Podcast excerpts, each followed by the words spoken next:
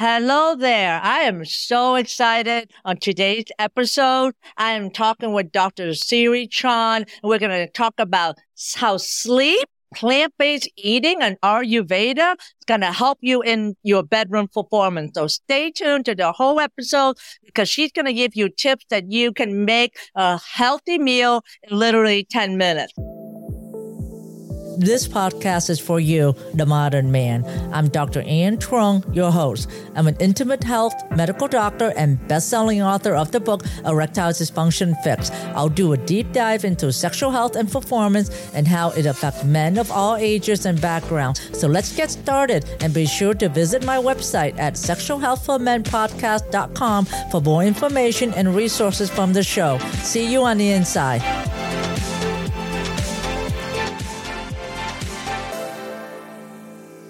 Hi, how are you today? I'm so glad you're here to join us today, Dr. Siri Chand. How are you? I'm doing great and so grateful to be invited. Thank you for creating the time for us to have this conversation. Well, I've been looking forward to talking with you, mainly because, you know, in the same, uh, the group that we're in, but uh, I wanted to bring Dr. Chand in because she has such innovative ideas on how to live a healthy lifestyle and she makes it so simple. So I'm going to introduce her. She has had a long time interest in mindful living as a basis for long-term vitality of the mind, the, and the body and the spirit.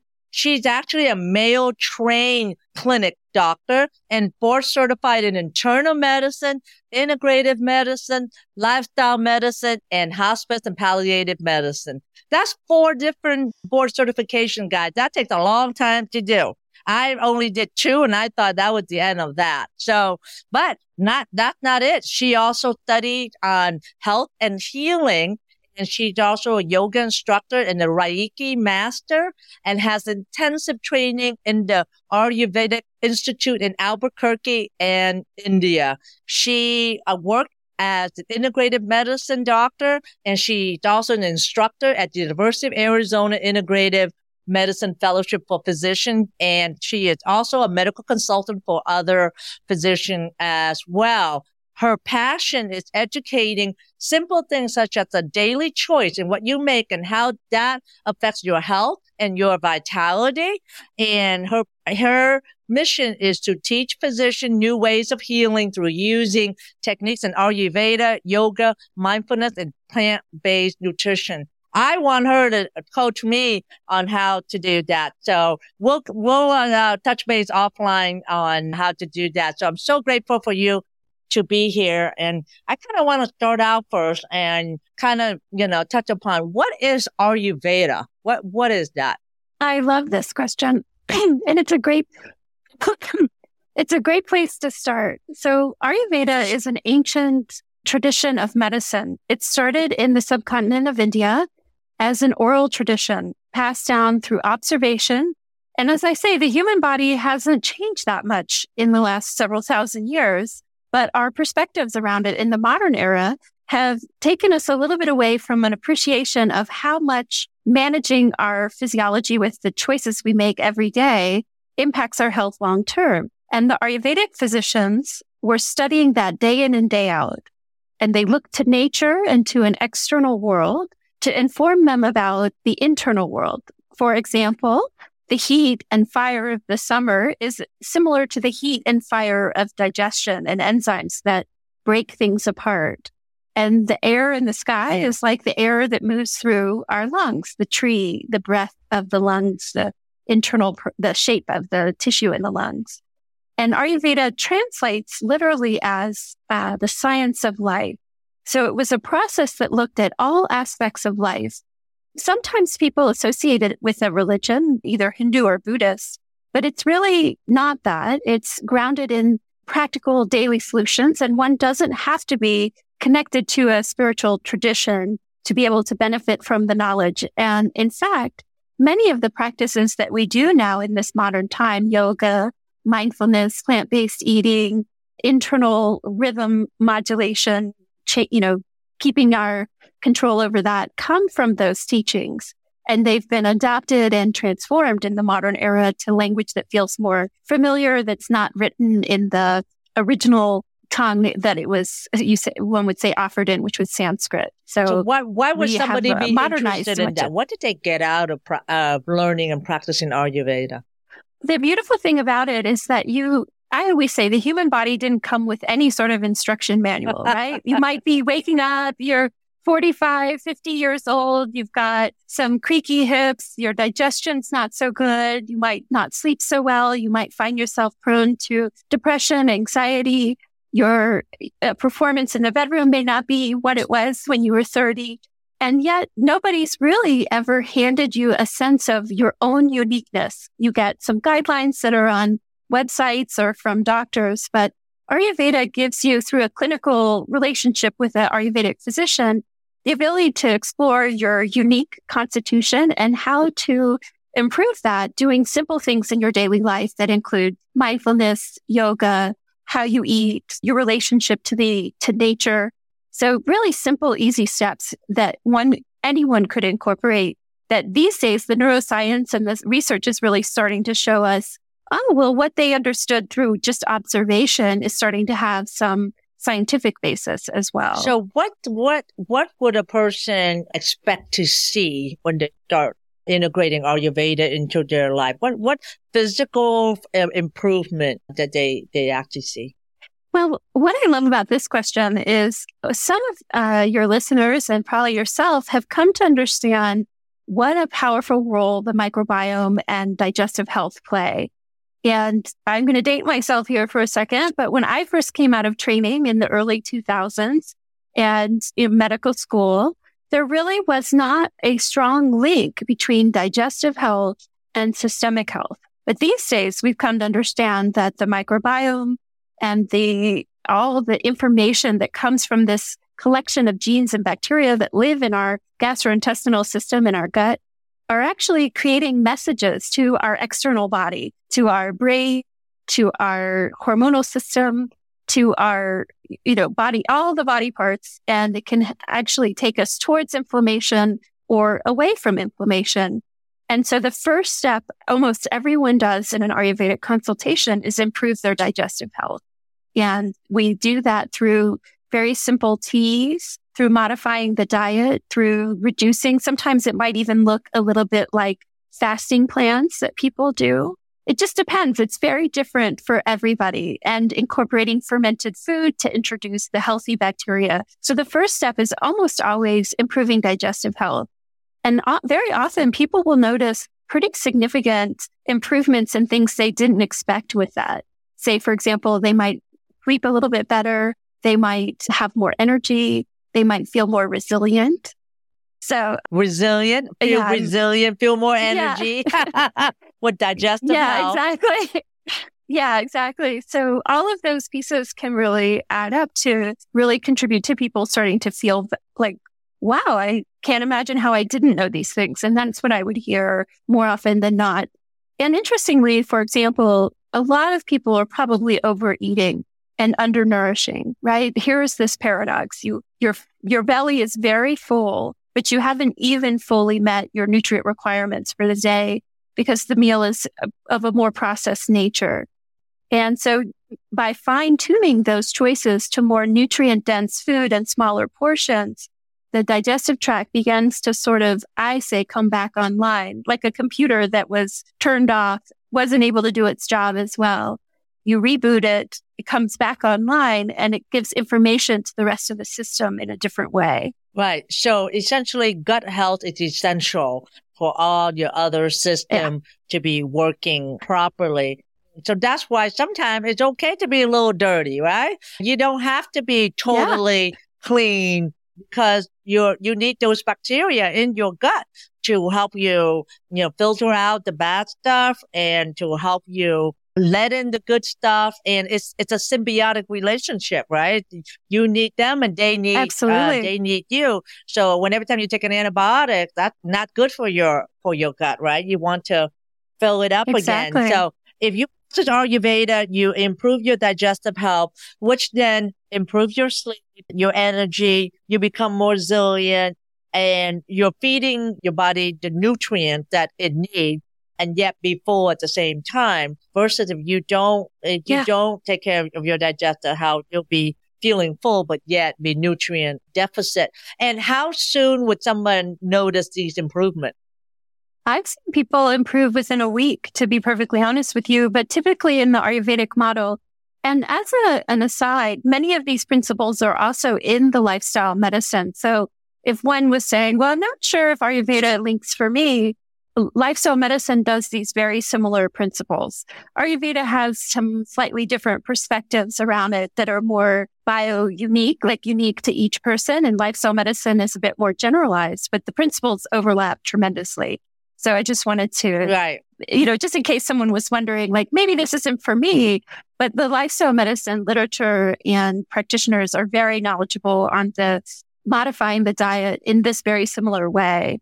And so it's a really impressive thing how quickly people can start to feel better. You might look at a couple of things. You might look at, I say three areas move the needle very quickly and we can dive into these. Yes, let, uh, let, let us, point, but, let us know what are the three, three areas that move the needle quickly. We want something quick that works fast. That's right. so the first one is fine tuning your relationship to sleep and really letting the your relationship to light. So a lot of people think about sleep as just getting in bed, but in the Ayurvedic model and in some of the lifestyle medicine, it's our relationship to light that actually really helps us sleep more deeply and more resoundly. The second is managing stress whether, however one decides to have an approach for that, mindfulness, meditation, walks in nature, hobbies, singing, dancing, movement. And the third would be the nutritional pieces. I find that those three together, you start working on those three things. And of course, I always preface it by saying this is educational material. And of course, each person would work with a practitioner to determine their best outcomes. And I never recommend stopping medicines or anything like that. It's really just promoting health so that the body can be at its best. Right. And I think that becomes, you know, just such a powerful mm-hmm. Tool for transformation. Totally agree. And I, and I want to actually dive deep into that because that's the area that we want to, that's the area that I promote too for men, you know, that want to reverse the uh, and it optimize their sexual health. Talk about sleep. And I love the way you said the relationship to light. You didn't say sleep. You said to light. What does that mean? Can you elaborate on that? Absolutely. Well, one of the things, there's two pieces to this. One is our, the sun and ostensibly the moon, the light that comes from them. And the other is the relationship to the artificial light, the blue light, the, the computer screens, the phone, the TV.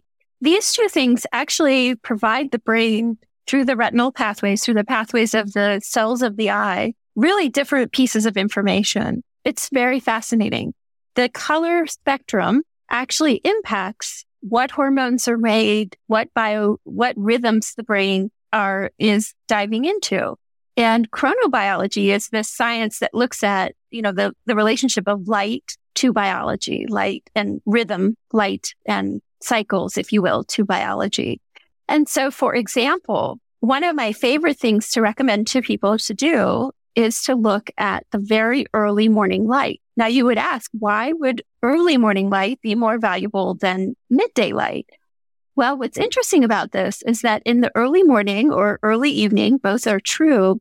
The yellow and blue contrast in the sky is greatest. Is you've ever maybe noticed like the the subtle differences of light between dawn, midday, and dusk? that actually activates a very particular neurologic pathway, the suprachiasmatic nucleus for the science nerds yep, among yep. us, which is the master circadian rhythm generator in the body. So that early morning can be as little as five, but I say minimum is 10 that I hope for. for so what, what time is early morning? What, what time is that time frame? Well, it will vary where you live and what time of year. So what we're talking about is a half hour after the sun, you know, anywhere from sunrise to about half hour, an hour after the sunrise. Okay. Still going out after that is perfectly fine. I mean, that you'll still have benefit.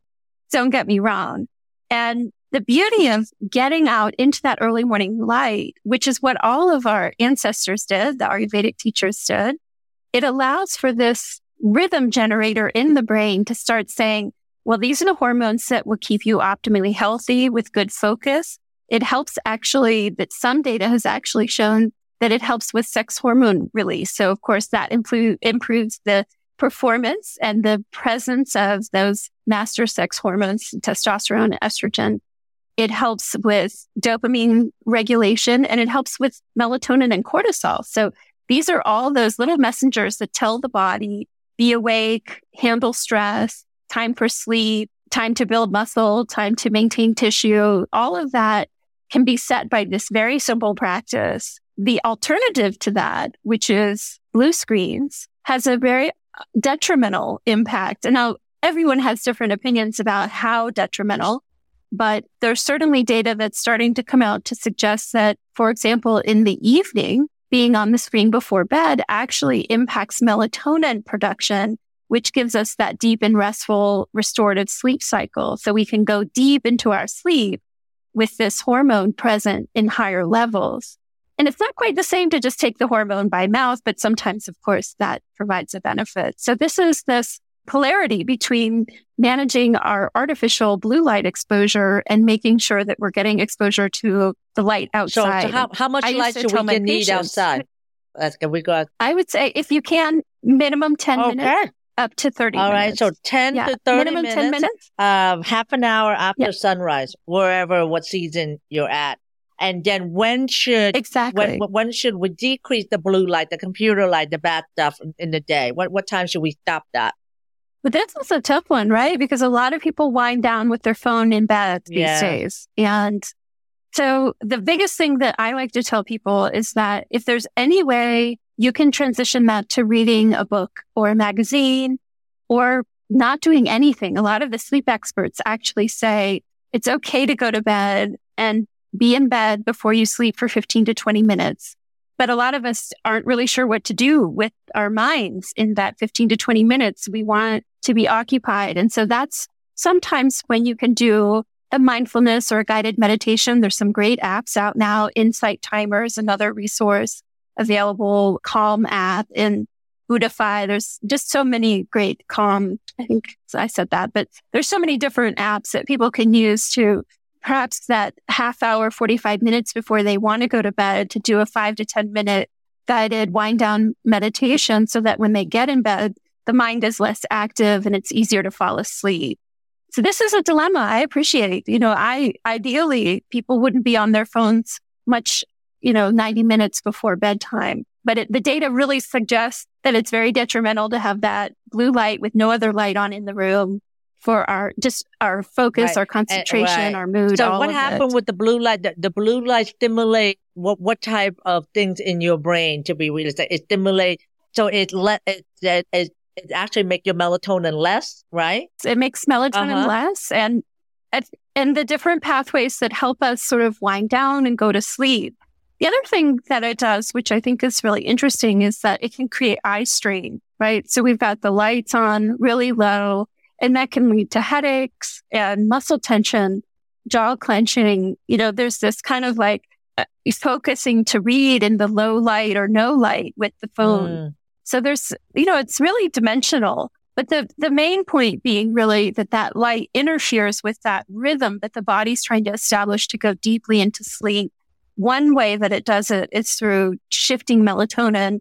I imagine there are other ways that as science improves, we'll understand more and more. But the data certainly suggests that people who are on their phones right up into bed or falling asleep with the phone in hand are at risk now for other health issues that stem from not sleeping deeply or long enough. And even if you're sleeping enough, sometimes it can be linked to changes in your mood. How, so about watching TV? More tense. How about watching TV before you fall asleep? Yeah. Is that considered a blue light? It's a similar, it is considered a blue light. So I'm a realistic person. I know most people on the phone watch TV, Kindle before yeah. bed, but I'm, as I say, I'm just the, I'm just the mouthpiece uh-huh. here. We know that yeah. it's the data is telling us that, you know, repeatedly that people are not probably benefiting from right. winding down. And well, I think, you know, it's the, the, the, old fashioned paradox. book. the book out and, yeah, and then read journal, it, yep. you know, and, and read it. And that way your eyes get tired and your melatonin starts kicking up because melatonin actually starts rising like around like 10 p.m., right? Start to rise and it's highest and Yeah. then it goes down in the morning and then your cortisol level goes up in the morning and then it goes down, you know, gradually around after 12 p.m. So, you know, cortisol and, and melatonin are almost like opposite. And so the bottom line is first wake up in the morning, the first 30 minutes after sunrise, where it enjoy the sun because that's the yellow and the blue light that that is outside will stimulate really normalize our hormone that gets released from your eyes and going into your brain, right? Yeah.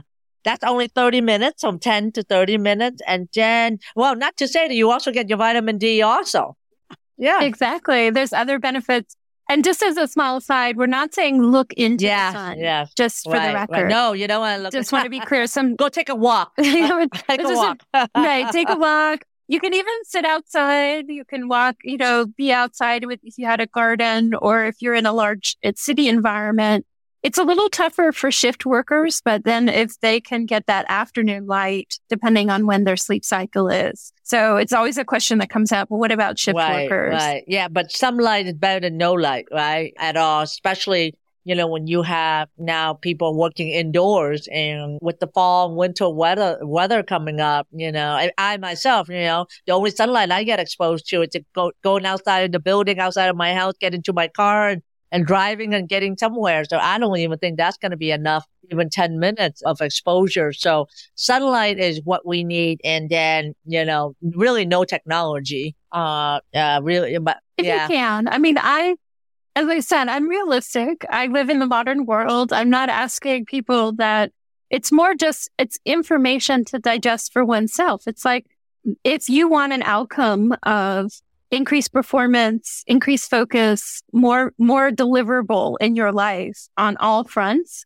these are health optimization tools. It's just that simple you may or may not experience less or more disease by sort of tuning into some of these things. My bias is that you're more apt to make well informed health choices through your day when you feel relaxed, rested, creative, intuitive than when you feel stressed out, tired, and unengaged. I, lo- I love so, that. you know, the light, hmm Yeah. right? So the light in and of itself may not be the deciding factor, but it helps create the rhythm for the day that gets you to the outcomes you want. Absolutely. And I've always heard that, you know, first thing in the morning, get the light that you need. Now I understand why the, the chronobiology, like you said. The second thing I want to uh, go into is stress. And you said, you know, the, the, these are the three movers. All right. And totally agree with that. The three fast mover. One is sleep, which we talked about already, your relationship to light. Second is stress. Stress and, you know, with using guided meditation. Can we talk a little bit about that and how somebody that never really meditate, why that, that's helpful? Why decreasing stress helpful? And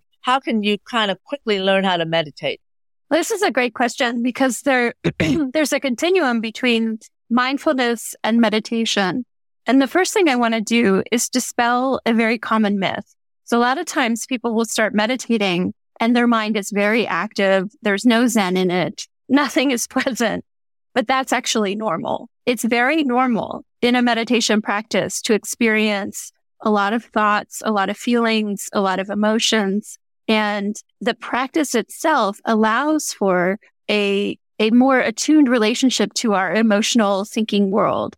And so this is something that's really powerful to recognize that in these ancient traditions, that when we don't deny our thoughts and feelings, that when we develop a relationship to them, it actually brings more relaxation into our lives. And that by staying busy, staying in a perfectionist mindset, staying in the overachiever, complete type A. I'm all for achieving all your big audacious goals in life, but being able to take that pause and know how to rest, know how to de-stress is as critical as anything for managing big visions. You know, I imagine a lot of your audience are visionaries and very successful people, and they're looking to have that full performance sexually, emotionally, physically. And one has to understand that though we don't fully understand the link, stress actually drives inflammation. Inflammation is what begins to crowd out the good vascular supply, the good blood supply, the delivery of energy and life giving oxygen to that vital tissue that maintains the performance. And so this is something that's so key to understand that the type A person is with this stress unmanaged. You can be type A and manage your stress. I want to make that abundantly clear. Well, you're, you're, you're type A. Stress, you went to med school. You did all that stuff. Went to residency. We're all type A, right? And look at her now. Right? I can feel the mind, the meditation exactly. through you. So, so yeah, right. and, and, we all know the stress is not good, and it's a lot of things that is unknown, and how stress can cause inflammation. We know that, but how can somebody like I? I know when I start doing meditation, I have a hard time doing that myself, and using app. I use Calm. I use you know several app, but I find myself my oh, thoughts racing, thinking about what I need to do the next day, mm-hmm. and thinking about oh my god, I'm so uncomfortable yeah. sitting here. I want to move.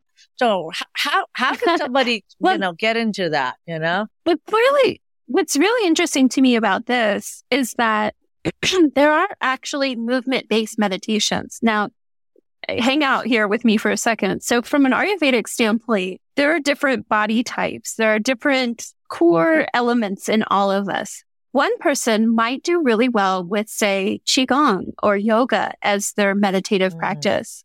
Another person might actually need to sit and be very still to bring balance to who they, who, what's happening. So I say usually for meditation practice, sometimes having a course like the MBSR curriculum, which goes through all sorts of a body scan, movement based, gives you an opportunity. There's the five senses that you can meditate with. There are many different courses. I recommend people finding a course that has a range of meditation techniques so that you find the one that your body, your spirit, your mind goes, I could do, I can do this. This feels like something and what, what, uh, what, I can do. Where can so, somebody find that course?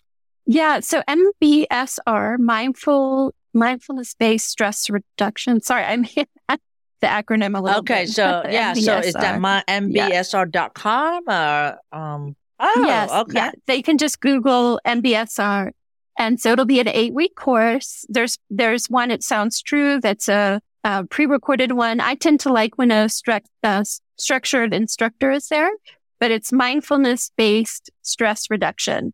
And the data and publications for that are so powerful. The reduction in anxiety, chronic stress, sleep. It also seems to help with things that aren't as intuitive, like blood sugar control and musculoskeletal pain and diabetes. So, you know, it's really interesting how meditation techniques can actually have beyond just what we might think of as mind or emotional based benefit. Right. right. I mean, but there's a tight a, connection a between range. the mind and the body. And I'm so glad I, I found this yeah. uh, resource that you told me about. So mbsr.com. Yes. It's an eight week course. I don't right? think, I don't know that there's actually a dot com, but when you search MBSR, okay. there'll be a number of different so what happens is the University of Massachusetts, John Kabat-Zinn founded the research and the program. And so they are sort of the, the foundation, but many people have trained to become guides under their program. And now all those programs. And so if you could find one local to you, where you could meet with the instructor. That's my favorite, to be perfectly oh, honest. yes, that I I definitely like the the one to one touch there because you're right. Not everybody can sit still like myself. You know, I love yoga, I love qigong, and when I when I'm distracted and doing something, I don't think about other things. You know, I'm too busy trying to get my balance. I'm too busy trying to, you know, right. trying to do exactly. a pigeon stretch. And, but I don't know that I'm actually doing meditation. You know, when I sit down, I, my, my, I just tend to like I, uh, my mind wanders. But so this, what this uh, course does is that it uh, help you choose which type is for you that will work for you. Mm-hmm. Yeah. I think too, you know, a lot of people have this idea from Hollywood or TV or greeting cards that the only way to utilize mindfulness is sitting still somewhere in a field with a Zen, yeah. you know, fingers in Gyan Mudra, like in this, you know, I'm perfectly at ease in my, no, mindfulness can actually just be fully being fully present and not having a hundred tabs open in your mind. Mindfulness is a practice of non-judgmentally noticing your around your surroundings, having an awareness of your body and, and a connection to that, as opposed to what a lot of us do, especially in the stress state, which is just override all of that to accomplish whatever's in front of us. And it could be something as simple as getting a parking lot space, right? Suddenly we may have to use the bathroom. The kid might be crying, but suddenly there's this unilateral focus to get a parking lot space. It's a very small example, but we become so focused on a goal in front of us that we've lost connection with our body. And in that loss of connection, it actually has not been shown to be so beneficial to our overall wow, health. Wow. I love, I love what Dr. Siri Chand said that mindfulness is attuning to your body, being non-judgmental, being focused on what your body needs. Men, are you frustrated in dealing with erectile dysfunction? Your relationship is suffering and your medication is not working anymore? Well, what if I tell you that ED is treatable and reversible? You are not alone and it is not your fault.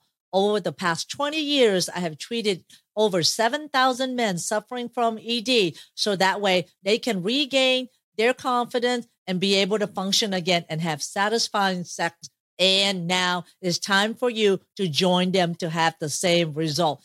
I am now having a modern man club, a discreet community free from judgment for men with ED looking to restore their vitality and their sex life. When you sign up, you will get time with me, one hour twice a month, where you can ask me anything about uh, sexual dysfunction or how to stop ED, anything you want to ask. And then I give you access to a library full of content on male sexuality, on things that work, things doesn't work. And I do all the vetting, all the work. So you don't have to spend time on Google or do research and get frustrated and wasting time money, and anguish.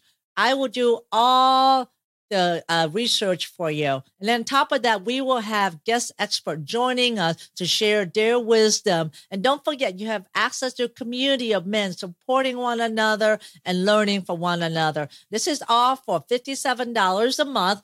And if you sign for a whole year, you get two months free. So don't wait. It is time to get result. If you keep doing the same things now, you're going to get the same result all you have to do is try something different, give yourself an opportunity to have a better sex life and stop ED in its tracks. So I want you to look at the link below and or go to my show notes or go to mensexualityclub.com slash sales page. Again, mensexualityclub.com sales page. S-A-L-E-S P A G E. I'll put the link below. Come join me in the Modern Man Club. Now, how often in a day do you actually do that? I, I, I know today I haven't had time to do that yet, you know, in, you know, not being judgmental of anything, just taking the time to listen to your body, listen to your thought and what is it that you need. And I, I do that from, for, you know, other people, but not, you know, so much for myself. And I love the way how you explained that because it, that in itself is meditation, right? Taking the time, clear Absolutely. your thoughts, right? Yeah. And this is the, the beauty of it. It's a remembrance. Meditation in some ways is a continual remembrance of our essential nature, which is a sort of an esoteric principle. But what it really boils down to is being aware of our sensory input, being aware of our thoughts and feelings, I always remind people what one of the things that meditation can do. Imagine if you had a Rolodex of thoughts spinning, right? Remember those old ca- cards yep. where you had the uh-huh. Rolodex and you could spin it? Imagine the Rolodex spinning and there's a thought after thought after thought. So many of us believe all the thoughts as the Rolodex is spinning. And it could be a wide range of things. I'm not a cook. I'm not healthy. I'll never be enough. I don't, I won't get what I want in life my medical problems will never be solved. My business partner will always be a jerk. Whatever that Rolodex, but not all of those thoughts are true and not all those thoughts are helpful. And some of those thoughts actually drive the stress response. If you imagine two thoughts around a particular situation, you could have two very different physiologic responses to the same situation based on which thoughts you decide to sort of go with, mm-hmm. if that makes yeah. sense. I could probably come up with an example, but you know, that, that ability to sort of say, okay, this thought said A and this thought said B. If I, if I go with B, I'm going to, my heart's going to race. My cortisol levels are going to start pounding. I'm going to get angry. I'm going to yell at somebody. But if I choose A, I'm going to have a different point of view. I'm going to assume the best in the person or the situation. I'm going to share facts, not feelings when I need to solve a problem.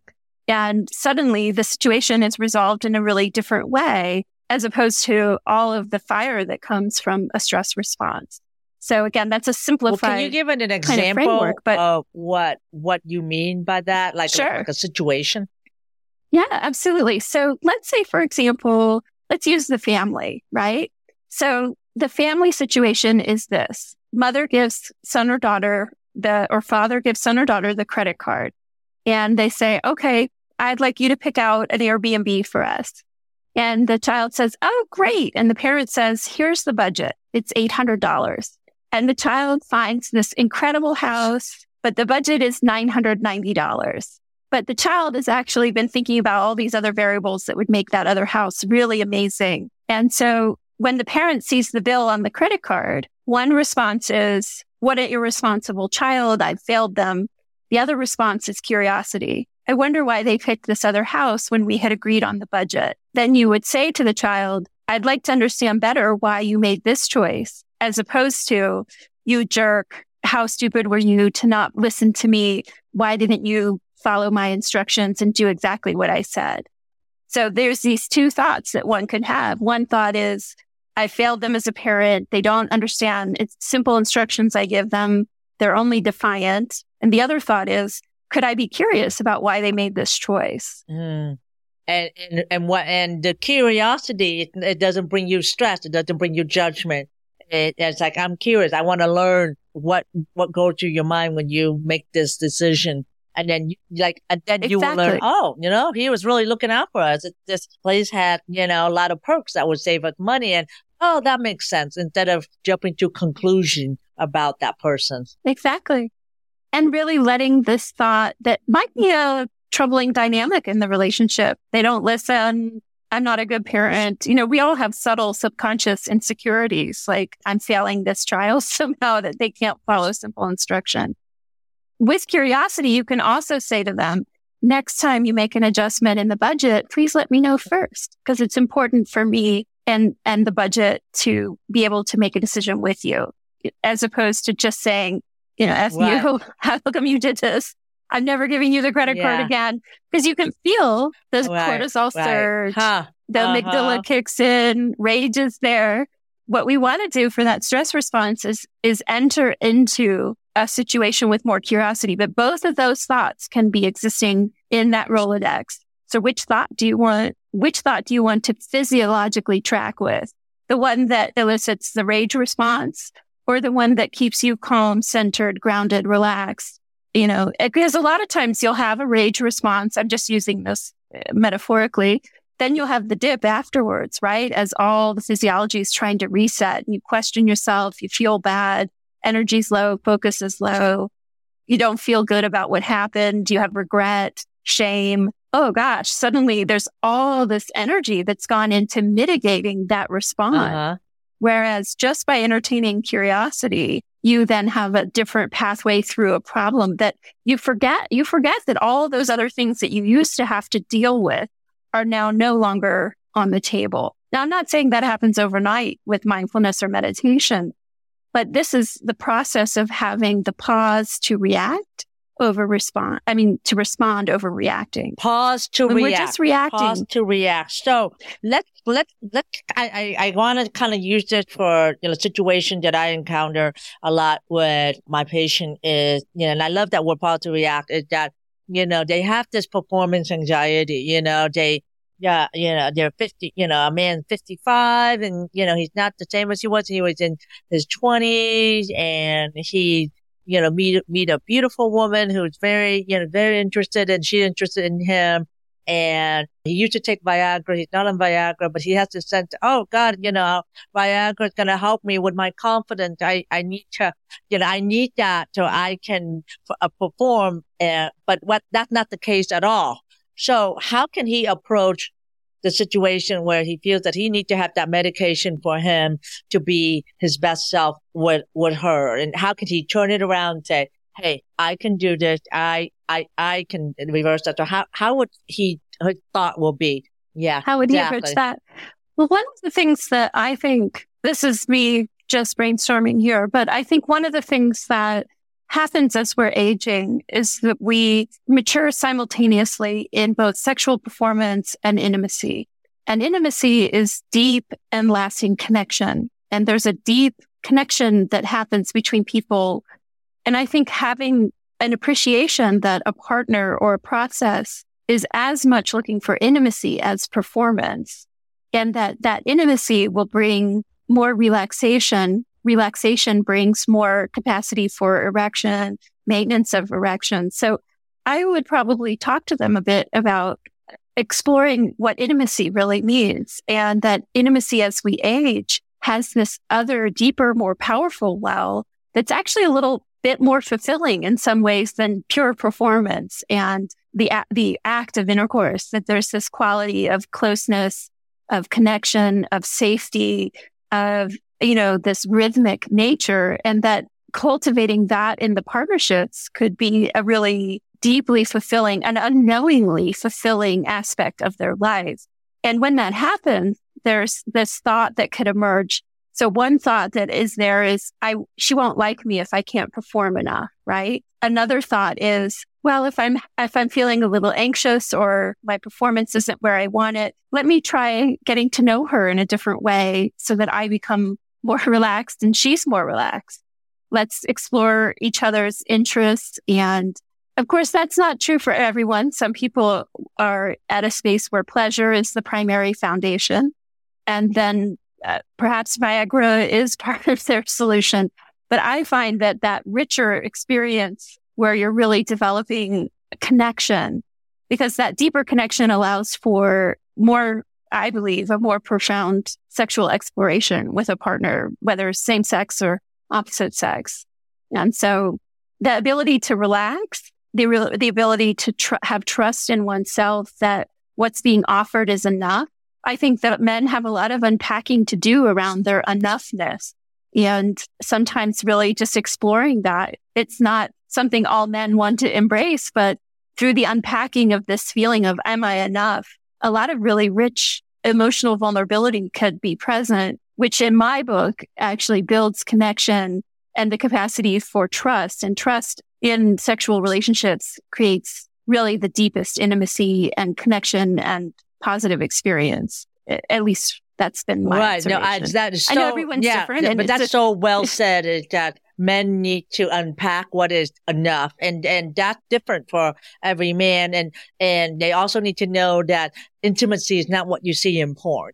that, that that that is not exactly. real. That's not yeah. intimacy. That's not even performance. That's fantasy. That's acting that right. that you know that's, that's, not real life. Yeah. And I love the way how you said because you have to be relaxed. And intimacy is connection, communication, relaxed, trust, closeness. And that, that on the level where what I'm trying to get at is that, that emotional connection with the person. Because when that happens, you know, I, I, I have a system, I have six systems of, of the six system of arousal and performance is that the brain is the largest sexual organ. It's it's not it's it's not the, the exactly. genital. Yeah. The, it's the brain and it's the senses, right? What you see, what you smell, what you taste, what you touch, what you hear. And what you see in that woman, the communication with that uh, that partner is send those positive messages to your brain. And then you have to be in a relaxed state. You, you, you know, if you're in an anxious state or you're in a depressed state, that that muddles what, what the sensory input is.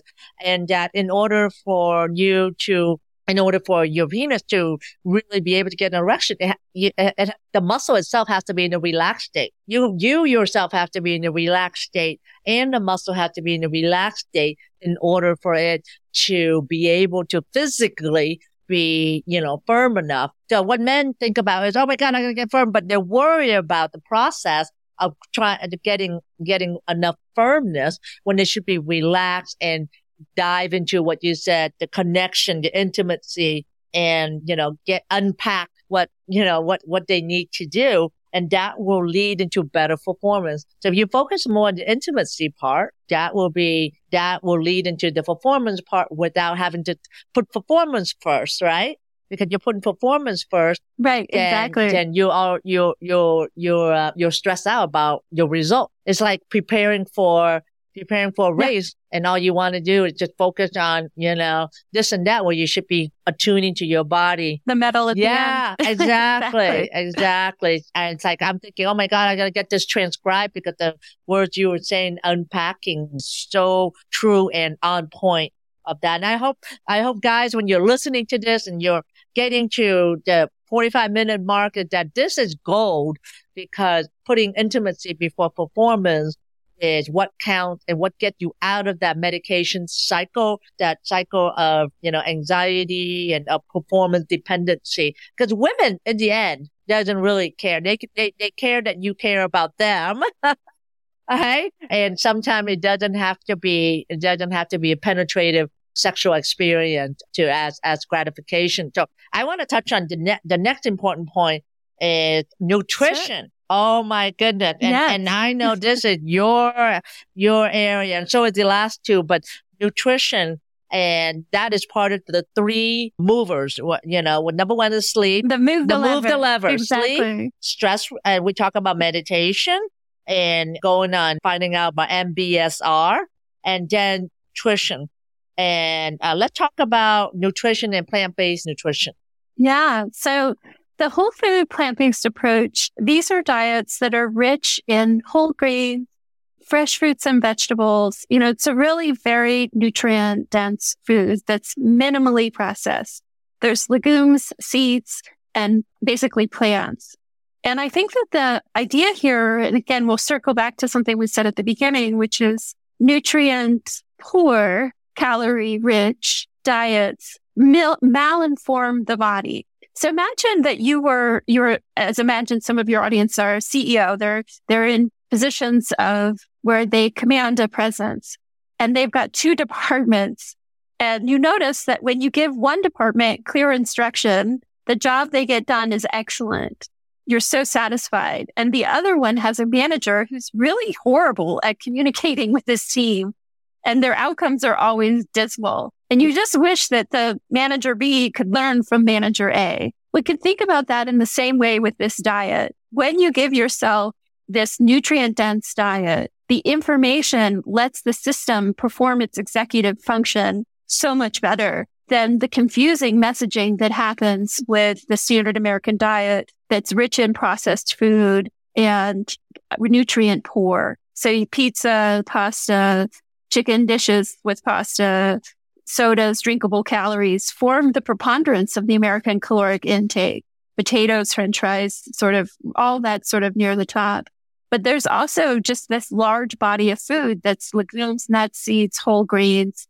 Plant-based typically means no meat, but I encourage people to understand that you can be plant forward, still enjoy your steak, your salmon, your pork, but also simultaneously look at really introducing nutrient dense plant food, sauteed greens, baked vegetables, sauteed vegetables, pureed soups, lots of ways to approach that and think about it. But these nutrient rich diets have actually been shown to improve insulin resistance, obesity, improve markers of diabetes and inflammation.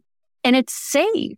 It's so safe. There's so much funny data right now about plant anti-nutrients and how it's not safe for us to eat legumes because of lectins and phytates. And the, the data just really doesn't bear that out. These are some more sensationalized health influencers that may not really understand the whole picture. Or, or you know, they're, they're pushing the, the, Atkins or the keto and, you yeah. know. Uh, yeah, or they have a right, right, right, that, or you yeah. know they have some other motive. But you know, what I see with, with my patient when they're on the keto diet, the cholesterol goes up, inflammation level goes up because they're eating all this red meat. It's like all meat focused and less, you know, and not so and much fat, fat, right? And fat. I'm saturated fat and less vegetables. So plant based, you know, you, you know, my, my husband is the meat and potato guy. And He's like, oh my God, plant based quinoa, you know, he doesn't even know what that is, doesn't know what, you know, the grains is and so forth. So how can a man who like cook for himself, how can he like, okay, I don't know what plant based is, but just tell me what, what are the, you know, what I can do to, to, you know, to prepare yeah. 10 minutes to eat Let's healthy. Talk about it. Yeah. yeah. So I'll give two examples. One is for the person who probably doesn't as much consider themselves a cook, limited time and even limited budget. So one of the best things that you can do is get frozen vegetables, broccoli, cauliflower, root vegetables like squash and corn. If you have those frozen vegetables on hand, you can always have a process, which I'll talk about here in a second, that segues that into great addition to many dishes. So just going to Costco, getting a reserve of frozen root vegetables, frozen cauliflower and broccoli and corn and just having that in the freezer. And at the same time, purchasing some whole grains, rice, quinoa, fairly easy learn to cook. And you can batch cook grains, meaning make one big batch at the beginning of the week, keep it in the fridge to use at different intervals. So here's what I recommend people do. If you're a little bit more into time, you want to bring those mindfulness techniques into the kitchen, use your hands a little, play with the senses. You can purchase those fresh and cut them up. But the next step is what's called sheet pan cooking. And basically you set a timer on the oven so you can multitask anywhere between 30 to 45 minutes, depending on how much spice uh, or how much size and type of vegetable you've put onto the tray.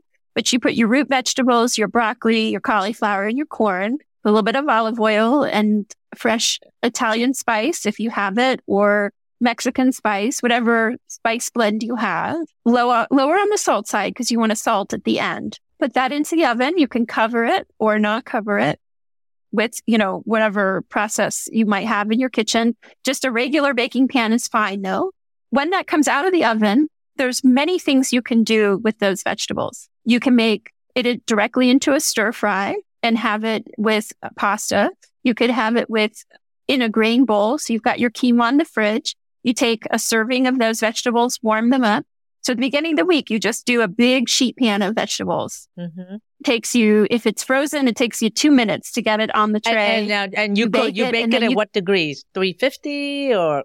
Three, 350, okay. yeah. Uh-huh. 350. You may need some adjustments timing for your own oven, but 30 to 60 minutes just depends on the size, how big the pieces are, how hot your oven bakes, what type of pan you're using. Just test it out. 30, 40, 50 minutes, stick your fork in. Once you've done it the first time, it'll be there every time after that. Just make a little note for yourself. What tasted good? What worked well?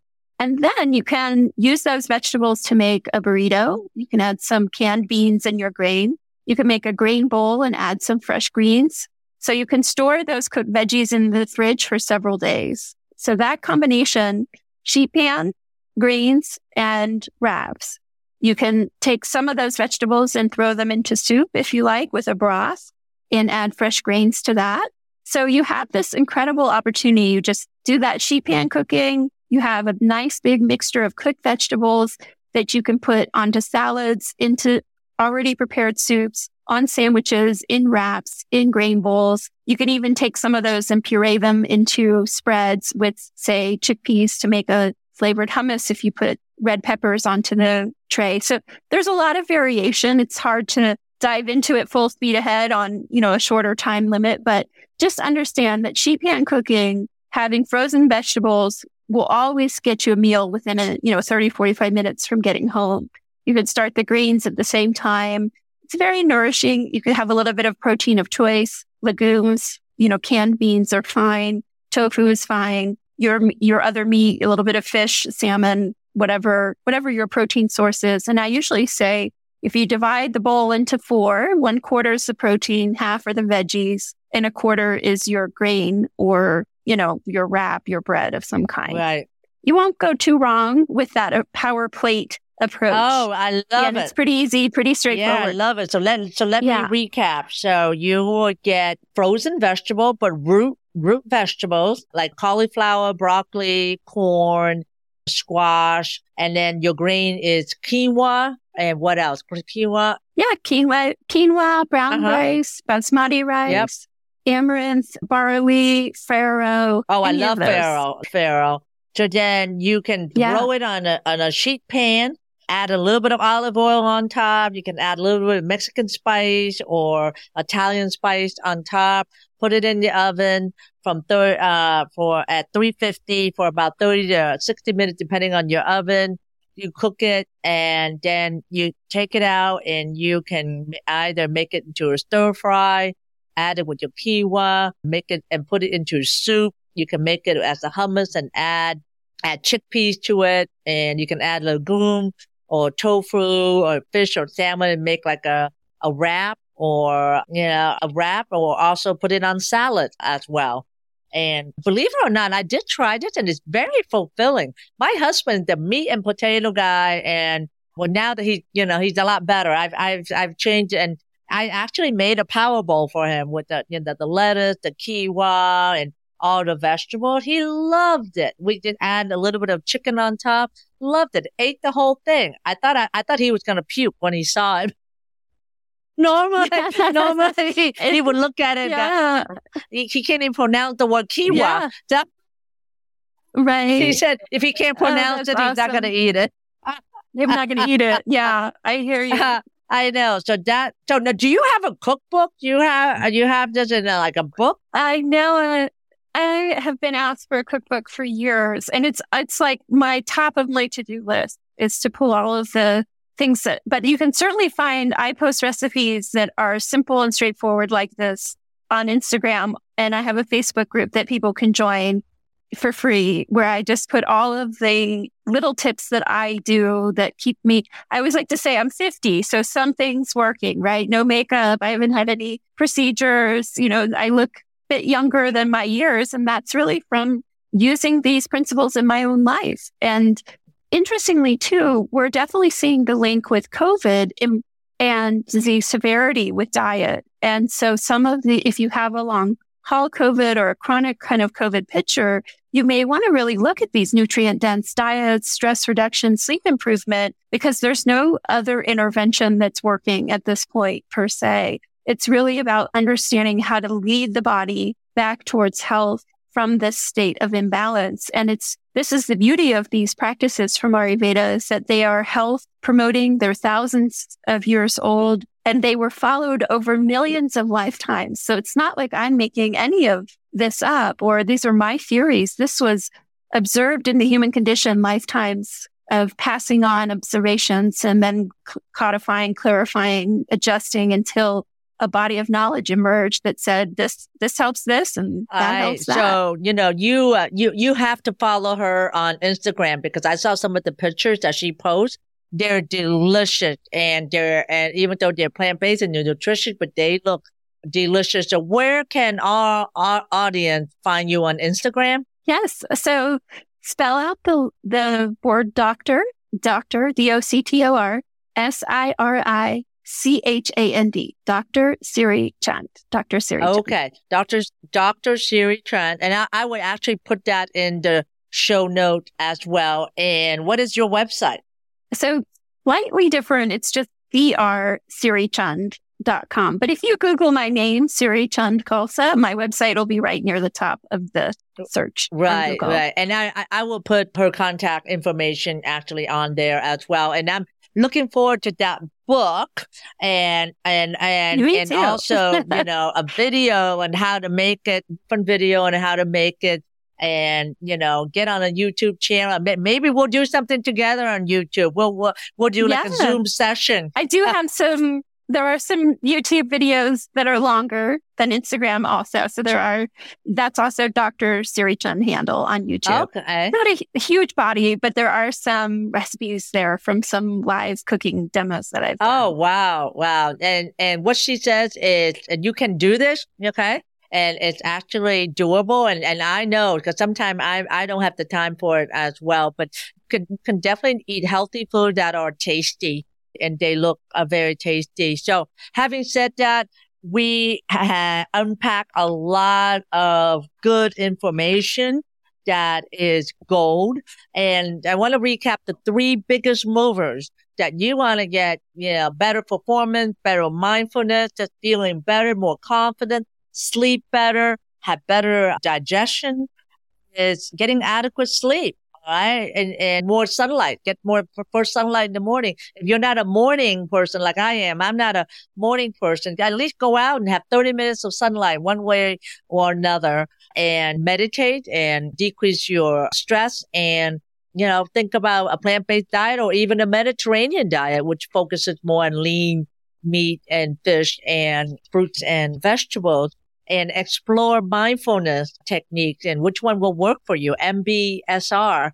And you don't have to sit still to be meditating. You can actually be doing movement and still meditating. And you said something about unpacking what, what, unpacking what performances and you know, look at intimacy first before performance. And I have to kind of talk about what intimate, the next episode, what is intimacy is and, and, and what is performance? That's a good topic to kind of unpack in more detail. And I appreciate your being here with me today and our audience. And do you have any closing comment before we close? Well, I just wanted to thank you for the invitation to be here and to share some of this insight. And I think, you know, the most important thing I would close with is that if you take a look at the thought that you're having, is that going to get you to the outcome you want? And notice those connections, meaning, I don't know how to cook. I don't know how to move. I'm not a meditator. I, you know, these other issues. Remember that those thoughts are going to track you to your outcome. Is that the outcome you want? And I think that's so important to remember. Oh, wow, very good. It's uh, it's like in in the word curiosity. I love that word because when you say curiosity, it makes me think, oh, I, I need to step back a little bit and find out what's going on. To me, that's what curiosity. Instead of being judgmental, being reactive, is that step back and take a breather and what type of person you want to show up as, right? You want to show up at this uh, curious, non-judgmental, commu- open communicative, or you want to show up as judgmental and reactive and, and stressed out. And, and I need to kind of think about that as well. Cause sometimes we get stressed out. We revert to our, you know, reflective, you know, personality and which is most oftentimes the, the stress personality, but learned so much today with you, Dr. Chand. And I, uh, am definitely going to be contacting you you know, for myself as well. And I'm looking forward to that book. That hardbound book. No, it's spiral, spiral bound book. All right. Take care. We'll see you next time. Thanks for listening to the Sexual Health for Men podcast. If you love this episode, then please take a screenshot on your phone and post it on Facebook, Instagram, or wherever you post. And be sure to tag me and let me know why you like this episode and what you like to hear in the future. That will help me know what's great for you, and I would love to give you the most incredible free gift designed to help you improve performance quickly go to my website at sexualhealthformenpodcast.com to get the book, The Five Common Costly Mistakes Men Make When Facing ED. I would appreciate if you subscribe, leave a review on Apple Podcasts or wherever you listen, and just know that you can have sexual vitality for life. I appreciate you. Until next time.